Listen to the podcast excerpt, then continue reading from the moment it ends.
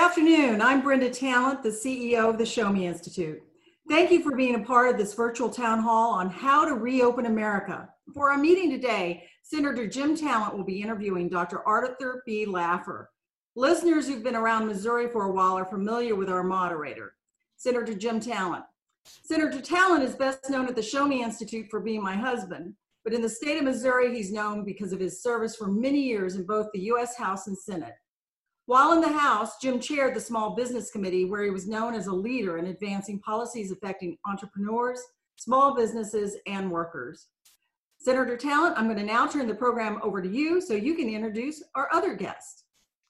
And I'm happy to do that, uh, Brenda. Welcome to everybody. Um, this is going to be a really interesting and informative session. I've been looking forward to it ever since we lined it up. And it's a great pleasure for me to, to introduce Art Laffer who uh, I could talk the entire hour about Art's accomplishments, so I'm going to telescope him down a lot. Uh, he received his BA in economics from Yale and his MBA and PhD in economics from Stanford University. Um, Art served very early in his career in important positions in government. He was a consultant to the Secretary of the Treasury, uh, Bill Simon, in the 70s, to Secretary of Defense Don Rumsfeld, and to the Secretary of the Treasury, George Shultz. In fact, he and I were just uh, recollecting that he was the first ever to hold the title of Chief Economist at the Office of Management and Budget. That was under Mr. Shultz in the early 1970s. Uh, Art was a member of President Reagan's Economic Policy Advisory Board for both of his uh, the president's terms in office. Uh, he was a founding member of the Reagan Executive Advisory Committee uh, for the presidential race of 1980, and he was an advisor to Margaret Thatcher uh, during her reforms in her time as prime minister in the UK. Uh, well, uh, Art Laffer's economic acumen and influence in triggering a worldwide tax cutting movement in the 1980s have earned him the distinction in man- many publications as the father of supply side economics. There is no economist in modern times who has had a greater impact on public policy I can testify to that myself, uh, that his ideas uh, and his skill in communicating them have shaped the thinking of government leaders for at least as long as I've been involved in public affairs, which goes back to 1984. Art has authored a number of books. He's received more awards than I have time to mention, but I do want to say uh, that he received a well deserved Presidential Medal of Freedom last July. He's the founder and chairman of Laffer Associates, an economic policy research and consulting firm, as well as Laffer Investments. And welcome, Art, uh, to our meeting today. Thank you very much, Senator. It's a pleasure being here with you. You so the way we're going to the way we do this is I'm going to ask you um, three or four questions just to sort of get the discussion off the ground, and then we're going to reserve most of the time for questions. I think you're going to find our audience extremely well informed and very interested in your views on the economy. Uh, maybe we could start off. You just did uh, a report, it's pretty hot off the presses, uh, with Steve Moore about uh, entitled When and Where Will the Recovery Happen? So maybe you could take a few minutes and just hit the high points of that report for those in, in the audience who haven't read it. Sure. I mean, the economy itself, I think, will suffer from ne- next quarter as well as this quarter. We could down quite a bit. Uh, but given that it's a pandemic and given that the damage done by the CARES Act is not all that great, uh, I think it'll go down for two quarters. Then I think the economy will come back. If you look at the stock market, and the stock market the last couple days have been down a lot, but the stock market is not predicting anything like the Great Depression. It's not predicting anything even as bad as the Great Recession. Uh, there are lots of periods when the stock market has dropped even far further than this, and that the output effects, I believe the market is telling us they're going to be uh, not long lasting, and they're going to bounce back very quickly. Uh, I then look at all the states, and you know, I've been working on the states for a long, long time. Uh, Rex Sinquefield and Jeannie Sinquefield and I and Steve Moore did a book called The Wealth of States, where we looked at from about a 35,000 foot of how states behave. And when you look at the states, they break up into two basic categories, uh, which most of us call blue states and red states, but it's really pro growth and anti growth states, and there is some overlap between blue and red uh, in there. But the, the blue states or the slow anti growth states include such things as Connecticut, New York, uh, New Jersey, Illinois, uh, Pennsylvania, Ohio, Michigan. These states I believe are going to come back slowly. Uh, they have governors that are not pro-growth. They're going to keep the states closed down for a long time. Uh, the pro-growth states, I think, are going to come back quicker. Uh, these include states like Florida, like Nevada, uh, like some of the other states that have been very rapid growing states. Utah is phenomenal. And I think they're going to bounce back much quicker than the others. The, the three states we look at independently, which are sort of fun, are California, Texas, and uh, New York. Now, when you look at New York, New York was just body slammed incredibly by the coronavirus. I mean, they they they've suffered more deaths uh, deaths per million population, twice as many as the next highest one, and it, the the damage done in New York was enormous. Plus, New York is a very anti-growth state, a very top-down dictatorial, if you will, government there, and we believe that New York will be very slow to recover and will be damaged for a long period of time. Uh, Texas, on the other hand, has had a real problem with oil prices. Those oil prices have dropped, and while it's a very pro-growth red state, uh, while it will come back, and it will come back because of those policies, oil is going to damage that state a lot. So we're going to give uh, Texas a, a slower recovery than the other pro-growth states. The shocker is California. California is in a situation where, you know, bottom line, in spite of their high taxes and all of this other stuff, uh, they have been very resilient over time.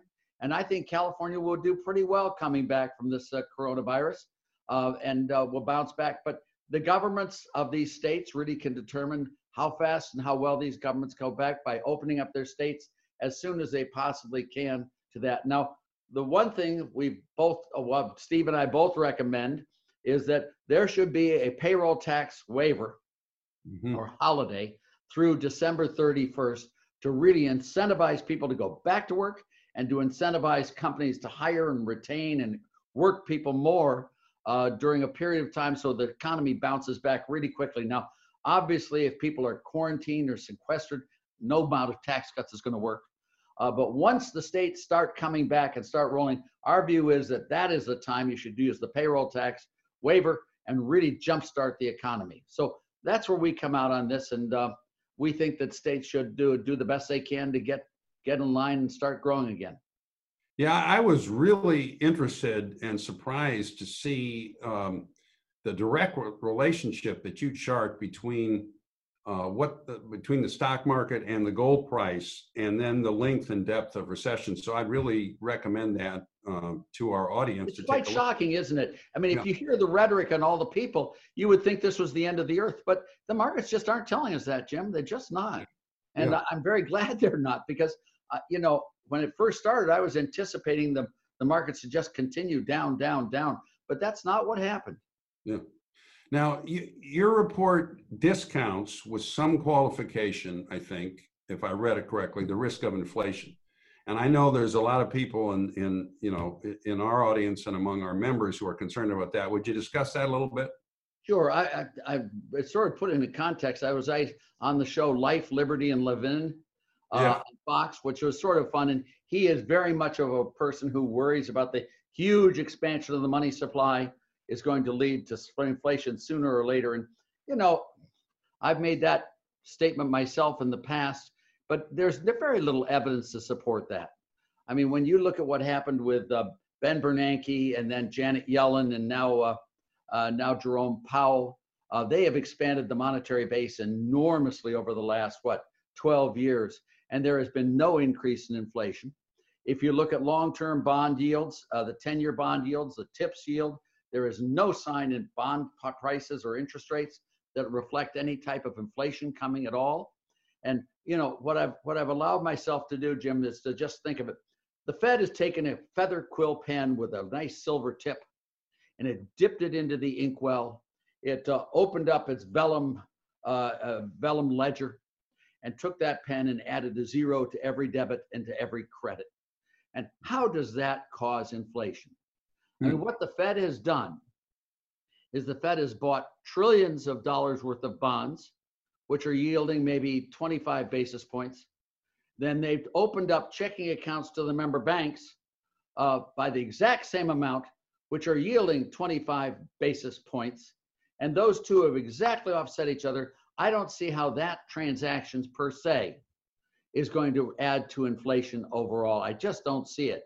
Now, I may be wrong, and I've been wrong lots of times in my life. I, I don't brag about them, but uh, I admit to them. Uh, but I just don't see inflation coming in uh, at this time. And I You could be wrong, and it could Fed- change stupidly Needs, uh, in the future. But gold prices are up maybe 14, 15 percent, Hmm. which is to me the panic, not expected inflation. Now, yeah, in the 70s, when gold prices were up, when we went off gold and gold prices went from $35 an ounce to maybe three, four hundred dollars an ounce, we had really high inflation in the 70s and very early 80s. But that's we're we're not we weren't a gold standard before this, and and that type of inflation's not here. I don't think. do you think this, the, the Fed needs to and will keep worrying about liquidity? You know, I don't know why they worry about liquidity in general, but they do. Mhm. Uh, what I would like to see the Fed do in this circumstance is whenever there's a, a business that is solvent, it has a good balance sheet, it had a good situation before the pandemic hit. And once it hits that pandemic, this, this business, because of a drop in demand for its products, has a shortfall of revenues, and they now have a liquidity crisis.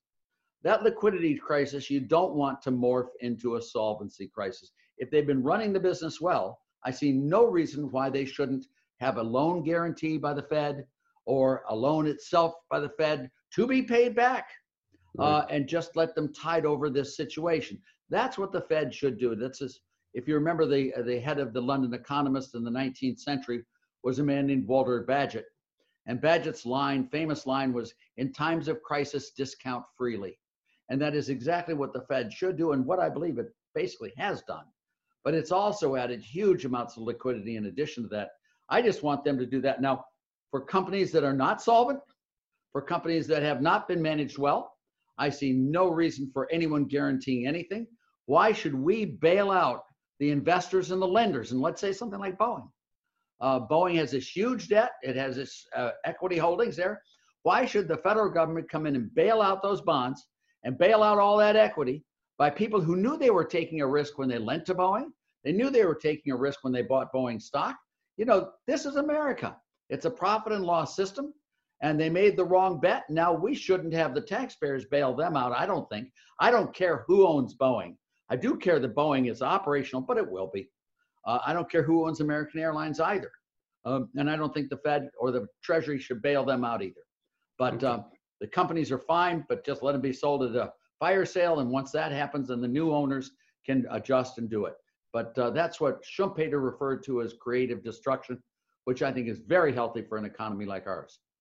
So uh, for Zach, two more questions briefly, and then we can start on questions from our, from our listeners. Uh, So Andy Puzder, our mutual friend, who, uh, who was the guest at our last town hall here, said he wanted me to ask you, what do you think about uh, expanding and making permanent immediate expensing of capital investment as, uh, as a way of helping us recover? Yeah, I think that in general is a very good idea. Uh, expensing capital expenditures is, is a great idea to increase the internal rate of return on an investment. But, you know, in this time, in this place, Jim, uh, we aren't having a lot of profits.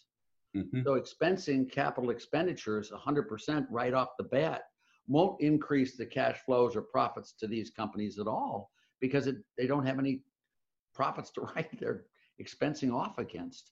So I don't think it'll have much of a of a hit to the economy. Now, in, in the olden days, I thought it would be very, very good and would be a huge plus. But right now, I don't think the problem is a is a shortage of profits. They don't have any profits. Right, And so good, good idea. expenditures just I don't think would do much right now. I'm going to jump idea in in just general. very quickly to remind people that if you go to the bottom of your screen uh, on your Zoom screen, there's a box that says Q and A, and that's where you can submit your questions. And finally, Art, what is it that you would recommend the government not do? What what what is it that the government might do that uh, that causes you to uh, to wake up at night screaming uh, Oh. when you think about it? Very many things the government does that cause me to wake up screaming. Sorry, but it really does. You know, whenever people make, whenever politicians make decisions, when they're either panicked or drunk, the consequences are rarely attractive. You know, there is no time in an economy when free markets are more important than during periods of crisis. That's when free markets really know what the heck they're doing and they do it. Yet that is the one time governments jump in and try to do all sorts of stuff. Now, I was in the White House in 1971 when Nixon went up to Camp David and came down with the tablets and he devalued the dollar, as you know. He put a uh, 10% import tax surcharge. He uh, uh precluded foreign made capital from the invest job development credit. Uh, he also put on wage and price controls, all of which did huge damage to the economy because he made a panic decision that was just plain wrong.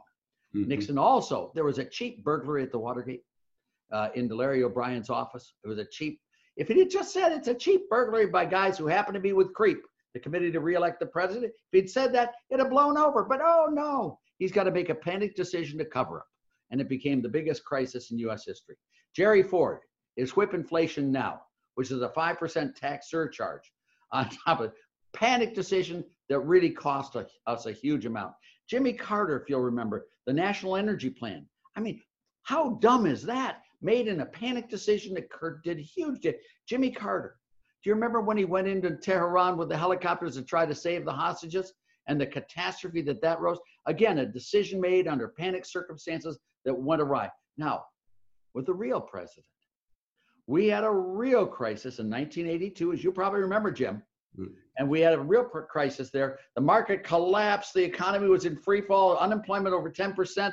I mean, was, and everyone, all the people wanted Reagan to get rid of the third year the tax cuts, to do a big spending program and all that stuff. And, you know, the anti Reagans, the four anti Reagans, Baker, Bush, Dole, and Darman, if you remember those guys, all get rid of the third. Marty Feldstein and I had a debate in front of the president in the in the Roosevelt room at that time. And and the president just very calmly said, You know, I wasn't elected to raise your taxes. I'm not going to do anything. And with that, the economy recovered. We had the biggest boom ever from 1983 on.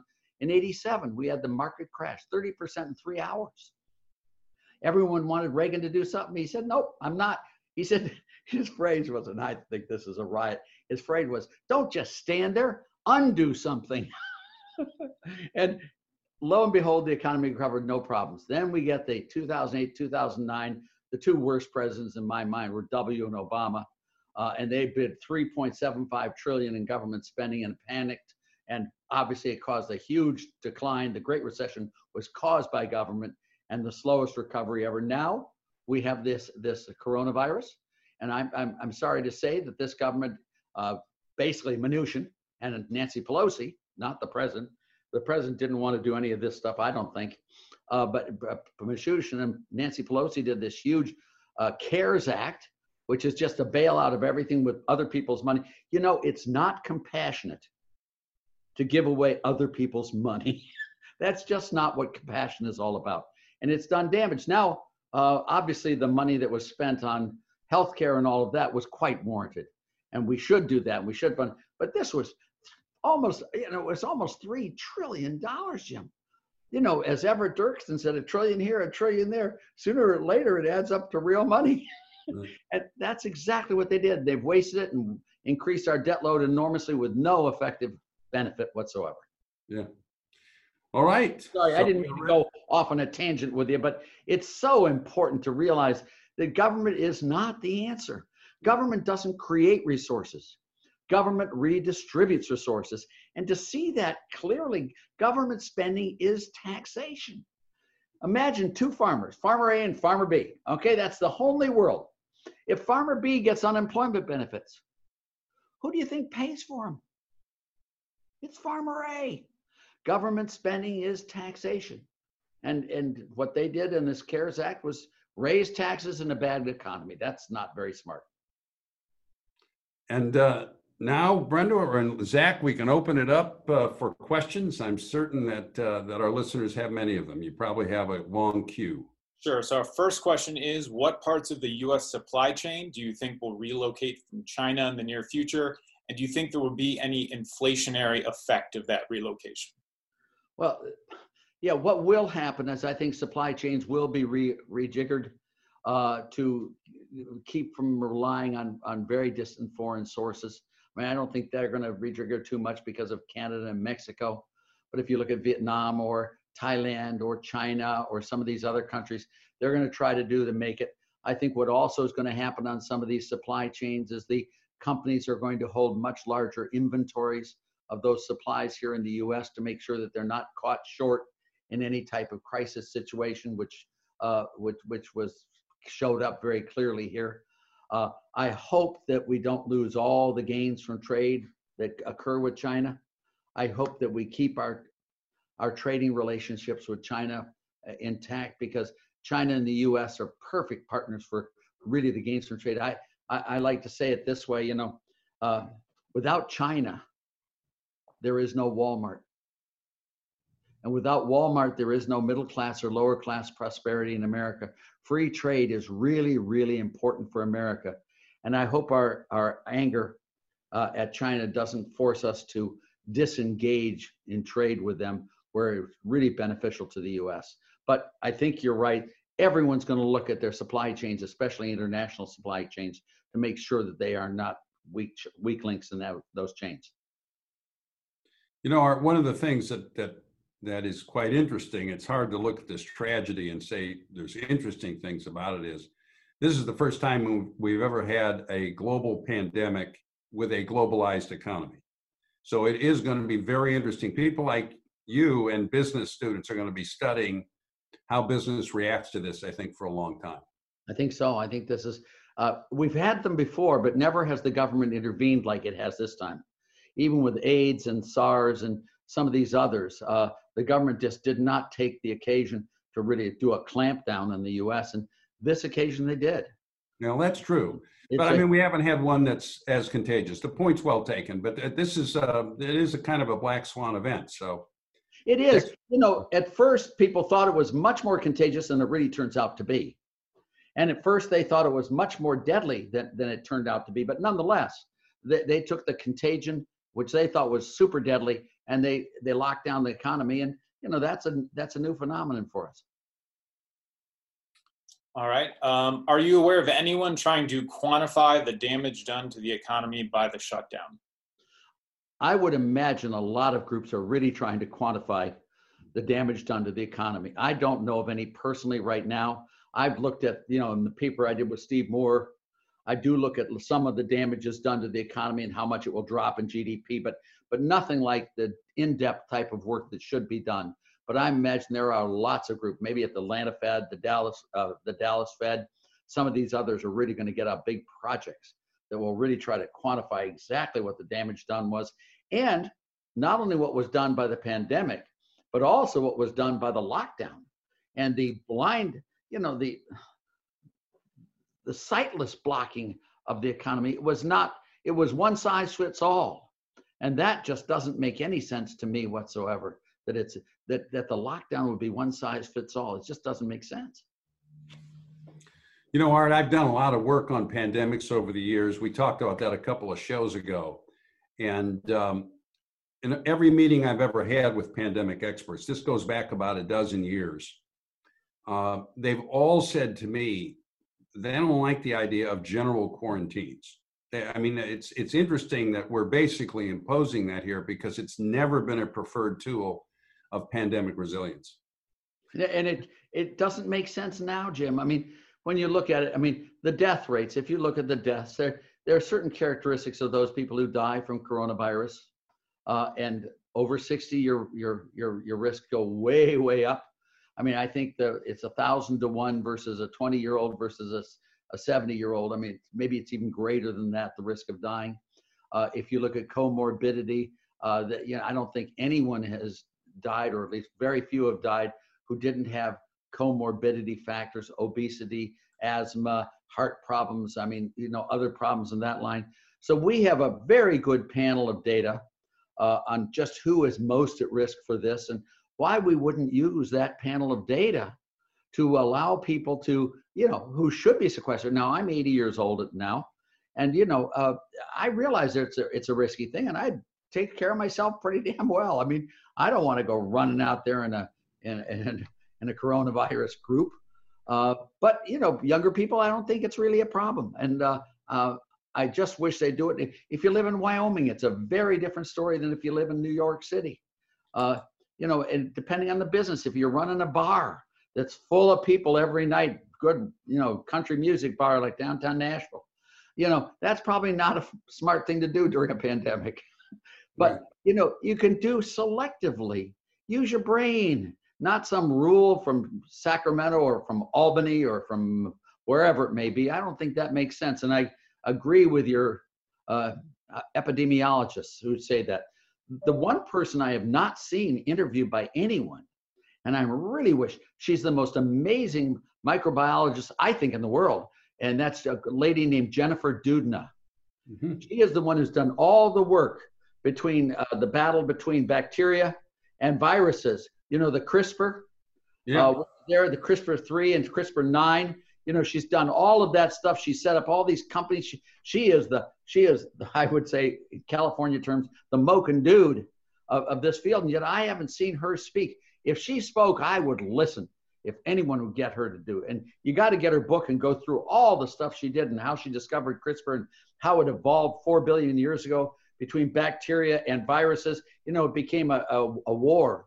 And the CRISPR goes in and just slices the genes of the virus, bang, and it, they've got less than a second once the gene, once the virus hits the receptor on the cell.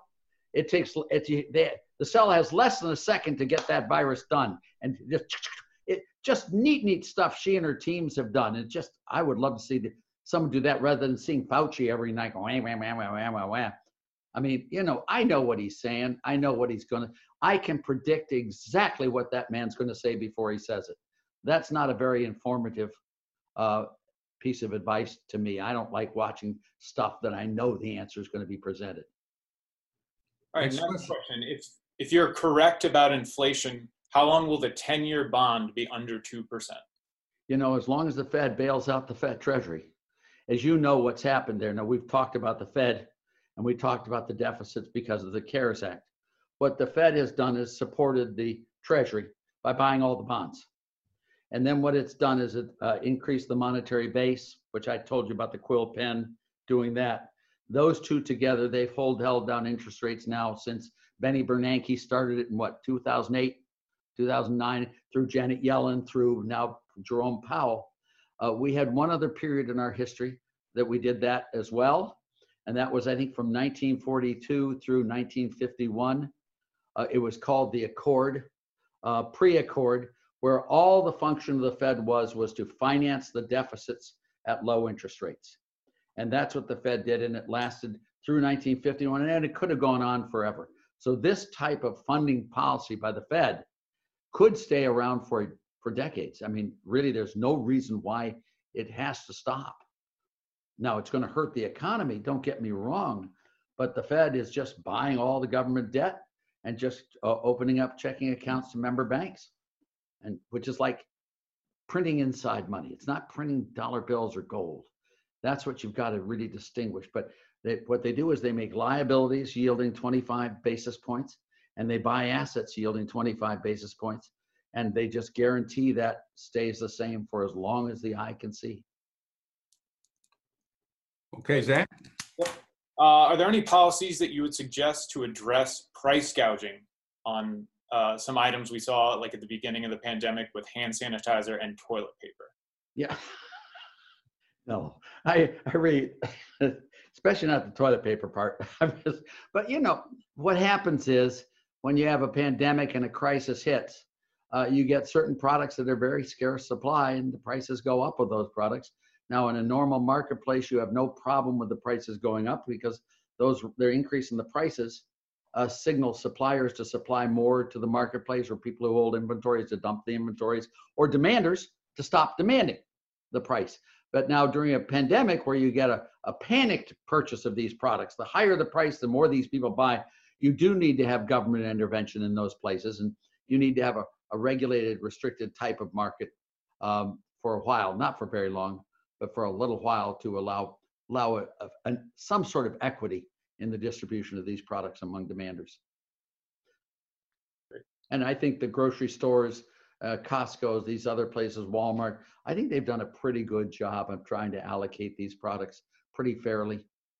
I mean, we have a meat problem right now, uh, and uh, the suppliers of meat can't find the places to process the plants, the processing plants, and the grocery stores therefore don't have the supplies coming from the processing plants. So there's a huge mismatch there's an enormous supply of cattle wanting to be wanting to be slaughtered, and there's an enormous demand for the meat, but there's no one in the middle to be able to do the process to get it to the right place.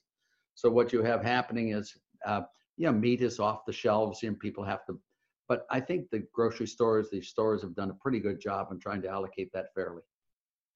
Yeah, I said at the beginning of this, Art, I thought there would be spot shortages, but I didn't think people had to panic. And uh, that's one area where, I, you know, I think I've been proven to be right. I think the same thing about meat. You were having a problem with the Packers. Remember, I'm an, uh, uh, meat Packers, not the Green Bay Packers. Remember, I'm an old farm state senator. So I do remember that. About cattle or beef. Governor now, Mike Parsons is a cattle, a Western Missouri cattle grower. I love I love the guy to be honest with you. He's just he's just so quintessential farmer from Missouri. I just yeah. love him. And the sheriff too, a good guy. I've known him 25 years. Well, I haven't known him that long. He calls every now and then, and I just love chatting with him. So down home, uh, and smarter than hell. I mean, he's ready. And because the Show Me Institute is a 501c3, those were personal and not political observations they were exactly personal, and the uh, that's true. How can the government how can the government incentivize getting pharmaceuticals more heavily produced in the U.S.? Well, you can do it just by buying them, or just by subsidizing the the products themselves by giving you know for every ten you sell you get a buck. Uh, so it can subsidize it that way to increase the supplies there. Uh, and it can make it if it doesn't want them produced abroad, it can always put a tariff on imported ones and make it that way. I don't know why the government would want to do any of those things. Uh, to be honest, I don't know why they wouldn't just want markets to really respond correctly. Because once the government gets involved, it then becomes a bureaucratic decision, which is not based upon economics. It's based upon, I don't know what the heck, corruption, morals, redistribution, fairness, anything except economics. And I think you really want these things to be done on the basis of economics. And if you can buy better drugs that are more efficacious from abroad than you can produce them here, what not? Why not? And you know, why not get a, a cheaper drug that does the same job? I mean, why not? And you know, um, that's what the whole idea behind the executive order, President Trump's executive order for transparency in medical prices and services. You know, I was very involved with the president on that, and he did a great job with that executive order of requiring providers of, of, of health services to tell what the transactions price is in consumable units and to provide information as to the quality of those services. I mean, and transactions prices. As you know, when they do insurance, insurance prices, when they clear, insurance prices have no relation whatsoever to the actual product itself. And when those prices clear on the Friday markets, the uh, the insurance price is probably 35, 40 cent, 40% higher than the cash price. You can go into a hospital today if you want to and buy an, a hip replacement, shoulder replacement, whatever, and pay cash. And boy, you can't believe the discount you get if you do that. And you have no idea what these things cost when you go into a hospital. Your doctor says, you, you know, you, you need a CAT scan. Okay, fine. Do you ask what how much it costs? No, you don't. Does your doctor even know what it costs? Has not a clue what it costs. What are the benefits and the costs? Do you have a good record of what these things are? No, you don't uh, I think it's very important that this 19% of the US economy be brought back into markets where we know what the prices of the products are and what the qualities are, and we have full transparency. All right, let me follow up on the question a little bit and push you a little bit on the, the original question about pharmaceuticals. So, if Donald Trump gave you a call and said, Art, look, uh, I've determined uh, that the competition with China is the top priority of our national security policy. And in fact, the challenge from China is the greatest long term threat we face. And I don't like the idea that our country is dependent, heavily dependent on China for pharmaceuticals, which it is.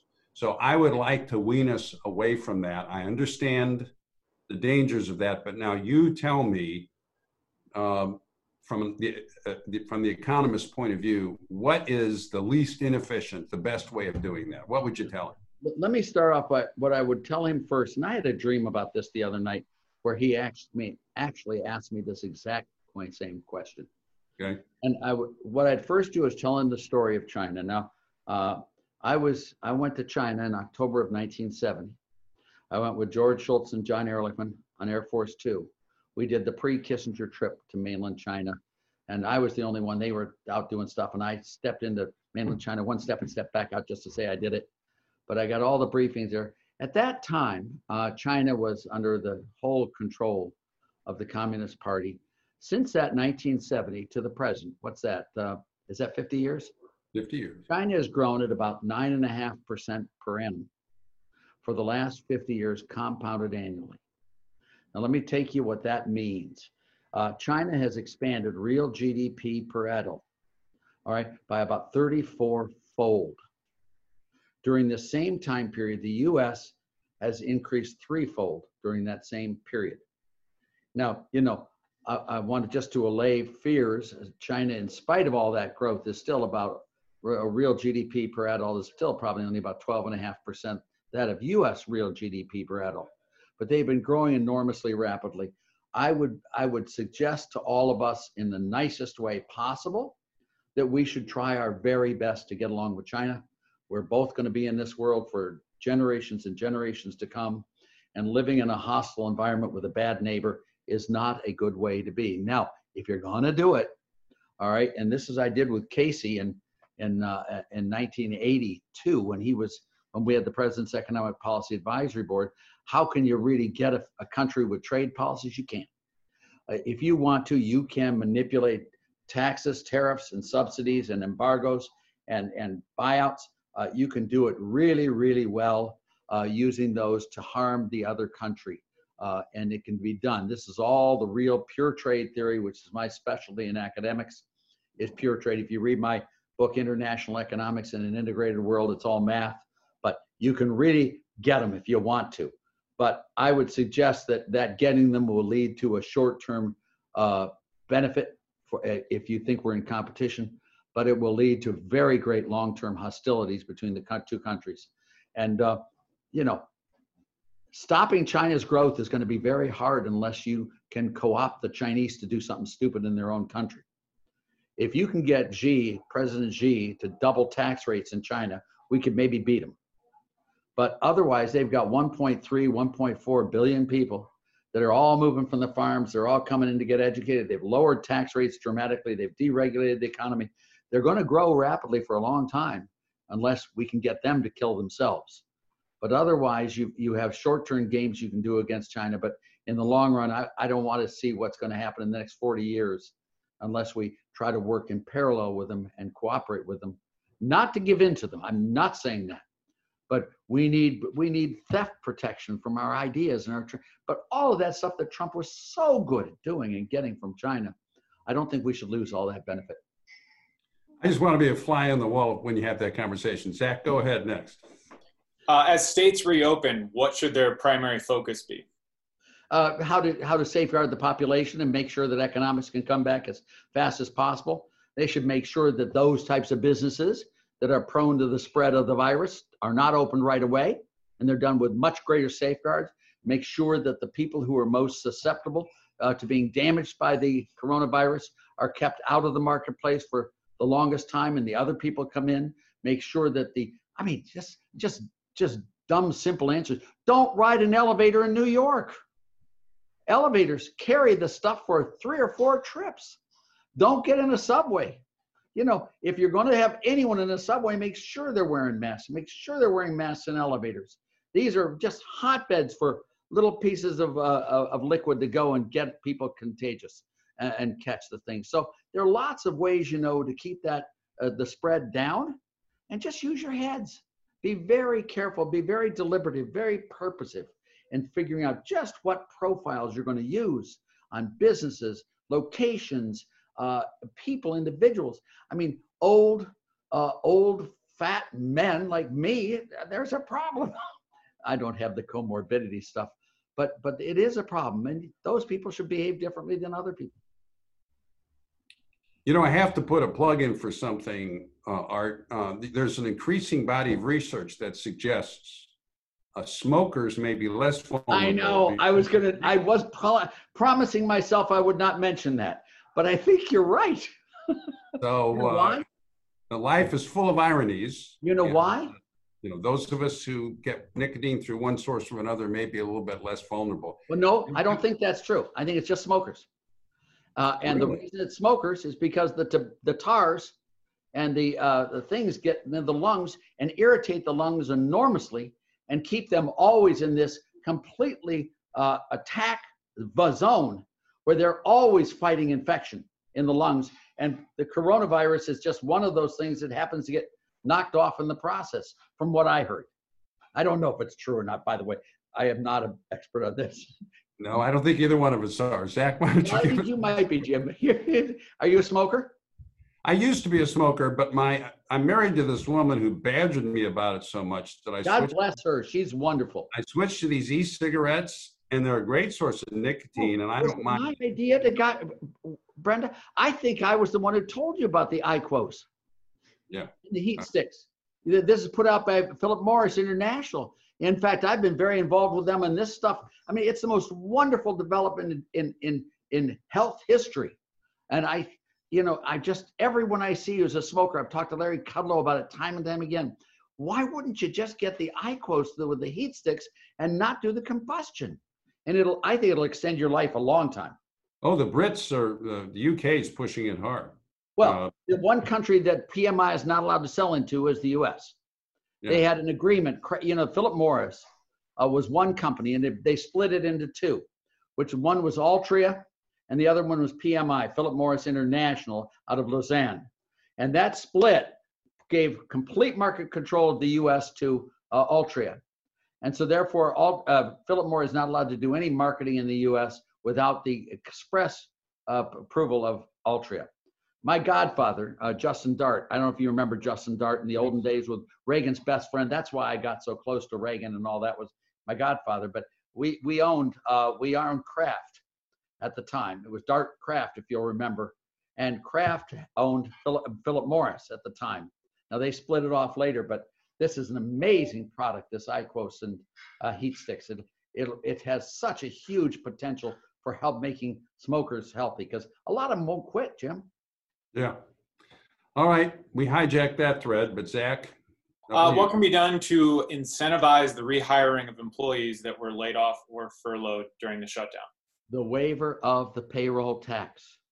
Let me go through this very slowly with you. Uh, and I've been arguing it for a long time now. And I think the president, I've talked to the president on it a couple of times. Uh, I don't know if we're going to get it or not, but uh, the employee contribution to uh, Social Security and Medicare is 7.65% of their pay below what 120,000 or something. So if you waive that tax, you give a bonus to the employees, to the working employees of 7.65%. You, you with me on that?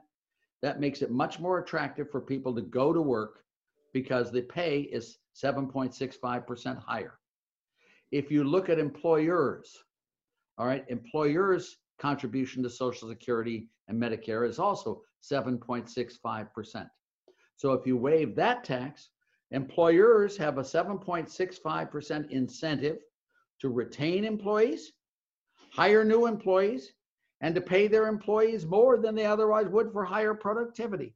So it incentivizes both the employees and the employers. Now, the lovely thing about this, is it hits every single employee in the United States, period.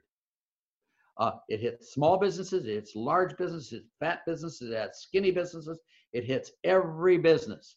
So the government no longer is sitting there trying to pick winners and losers. Oh, I like small companies. I like big companies. Who the heck cares as long as you're employed and working and that? So it keeps government from sitting there trying to pick winners and losers, which is the essence of corruption in government. The essence is when they can manipulate the things there. The other thing is I would make it have a terminal date of December 31st, because if you has a terminal date, if you don't hire those employees now, you're going to lose the benefits. They're not going to be there in the future. So you really accelerate production as much as you possibly can to boost that production now when we desperately need it. All right. And the last point I'm going to say is I did a paper with John Childs maybe six, seven years ago, which looked at the cost of taxation. You know, you not only pay your taxes, which is a big cost, but the taxes you pay are the taxes the government collects. But then there are all sorts of expenses out of pocket expenses that go with the tax system, hiring lawyers and accountants and uh, deferred income specialists and all sorts of people to do your accounting, your taxes. That's an out of pocket expense that the government doesn't collect. The cost of audits of all of that stuff done by the government there. What we found is that the out of pocket expenses, now we looked at income taxes, corporate and personal, the out of pocket expenses are a little over 30 cents per dollar.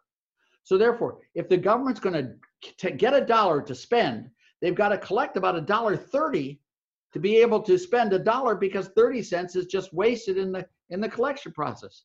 Now what I'm getting at here is a tax waiver does not have that toll for the troll. So therefore every dollar of tax waiver is about 30% more efficient and more effective than is a dollar of government spending because it doesn't have the toll for the troll. So therefore that's why I'm always in favor of tax cuts rather than spending increases because the benefits are always much higher because of the toll for the troll. I've now told you my story and I'm sticking to it. I'm writing down toll for the troll. Don't In you love that? I've gotten a lot of good things to say I'm going to use without giving you attribution, by the way. I Zach, don't, don't. what's the What next one? long-term impacts do you think the shutdown could have on pension plans? Well, it's going to take the returns on assets, make it lower. Uh, so that's going to hurt pension plans. Uh, what's happened is on the pension plans, um, you're going to have national debt's going to go from, let's say, oh, let's say net debt uh, owned by the by the by the private sector. You know, uh, it's about 82% of GDP. I with the cares and what else is going on and what por- portends to happen. Uh, U.S. debt as a share of GDP is going to go up to 107, 108, maybe 110 percent of GDP, which puts us up there with Italy and Japan. Uh, that means that returns on assets are going to be lower, and with the returns on assets lower, pension funds uh, will need greater contributions to be able to have the promises at the future. And I'm just praying that this doesn't happen. Is that the bad states get bailed out, and they use those funds to cover their unfunded liabilities. I hope they don't do that, but there may also be that which would make it much worse as well. So uh, I am very worried about pension funds, and I'm I'm really really quite shocked at labor uh, supporting these liberal bailout stuff when in fact labor is the one that's going to get hurt the most by all these bad policies. So again, that's my story. I mean, these states. Let me take Kentucky. Let me take Illinois. They have unfunded liabilities of about 50% of their total assets. All right, with huge unfunded liabilities. Now, why did they do? Why did they have those unfunded liabilities? Because they increase pension benefits to workers, retired workers. They increase them without compensating a collection device to get the taxes in to fund those benefits that they're promising those people. That's why they have unfunded liabilities. Now, Tennessee has is fully funded. Our pension fund is fully funded because we've kept the assets there. Now, what they've done is these other states have, have given away the benefits without collecting the costs. If those states want to solve their unfunded liabilities, every one of those states can unfund them like that. The way they do it is by putting in taxes on pension benefits and then putting the proceeds from those taxes into the pension fund itself.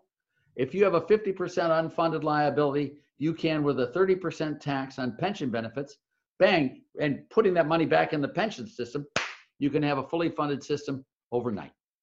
Uh, that's what these states need to do. They need to undo the giveaways they give and bring back the taxes then, or to reduce the benefits so that it comes out even. Uh, and every state with an income tax has the authority to be able to tax pension benefits uh, and put those funds back in the fund. It's a simple, quick solution to be done. No one's done it yet. In fact, most of the states now actually exempt pension benefits from taxes. They don't tax them the way they should, uh, but they exempt them from taxes, which makes it even worse. Art, I feel I should mention that our host, uh, the Show Me Institute, has done a lot of good work in this area in terms of, uh, of state and local pensions. And um, those who want to learn more can visit their website. Uh, Thank you. Zach? Jim. Well, I can also say that a, a guy named uh, Rex Sinquefield and his wife Jeannie have done, I mean, amazing work in so many areas. They're Right. such fine contributing citizens to this planet. Uh, you know, you look at the chess club, you look at all of their contributions to social events as well as at good economics. Uh, what was it, Proposition A and B and in, in Missouri that they helped start and all that. These people are the most give back people I've ever seen in my life. They're just the salt of the earth. When we get tourism going, and Art, I don't know if you're aware of this, but tourism along with agribusiness are the two biggest parts of Missouri's economy.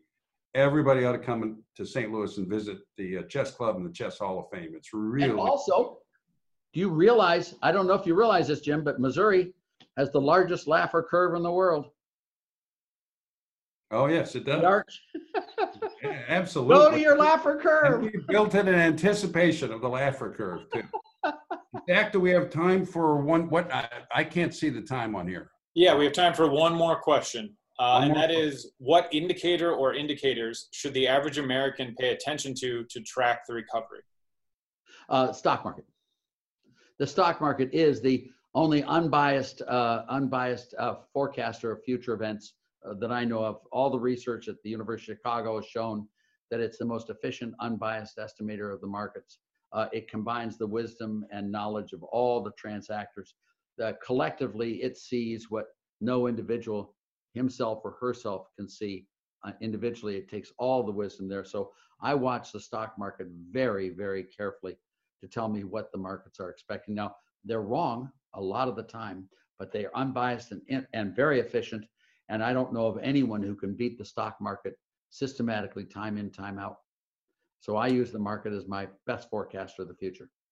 You know, Art, um, I actually did some work on the theory of efficient markets at the University of Chicago for Frank Easterbrook in the early 1980s. Very Oh, few wow. people know that. Isn't that cool? Well, you know, I would I taught there from 1967 through 1976. Uh-huh. I went through all the ranks at the University of Chicago and with Gene Fama and all the others and uh, Harry Roberts and the whole crew. And it was just a wonderful time to be at Chicago. And And after that experience, I decided that the uh, that economic scholarship was not for me. So I'm going I doubt very much that leave that's that to you. Um, I am- okay. I am interested in what attracted you to politics. Yes, I know, but it's uh, it's uh, it's it's not as noble, but it's a lot easier than what you do. Well, just so you know, you've been one of my heroes in politics for a long, long time. And I've thought you did a great job when you were in government, just so you know. Vice versa. Brenda, I think we turn it back to you now. Yes, you do. And, and I want to thank you, Senator Talent and Dr. Laffer for a wonderful conversation. Before I, I give the information to listeners on how to access our information, is there anything more either one of you want to add to the conversation before I move on? Not I- You know, subject, the only subject I didn't get into, Art, and I guess we just don't have time, is when you were discussing the downsides of the, uh, of the shutdowns, uh, I was going to ask you to get a little bit into health economics, because it's my understanding that the, uh, the elective procedures, which we're not performing now, are by and large the procedures that support the health of the health uh, of, of, of the health sector. In other words, we're really hurting our hospitals by not allowing them to do that sort of thing. But I, I guess we don't have time to get into that. And we're hurting the people who need the elect. Elective is a very loose word for people who have postponable things. You've got the potential for cancer, you've got a lump in there. Well, that's an elective to wait three weeks, six weeks while the damn cancer spreads and kills you. Right. Uh, all sorts of shoulders, all these things that hip, all of this stuff, colonoscopies, all of those things, which are disease present, preventers, uh, they're not electives. They really can be, you don't have to do them today because you've got a heart attack, all right? But they are not electives. They are really critical to the life uh, of, of Americans, and they really do add to our life expectancy. And by postponing them, they're killing people by doing that. Yeah. Well, I want to thank you again for being with us today. I want to thank our listeners for joining us. If you want to learn more about our work, go to showmeinstitute.org. You can listen to our podcast at SoundCloud backslash Show Me Institute. Please send us your email if you're interested in receiving invitations to future events. Again, thank you all for joining us and, and please stay safe. Have a good day.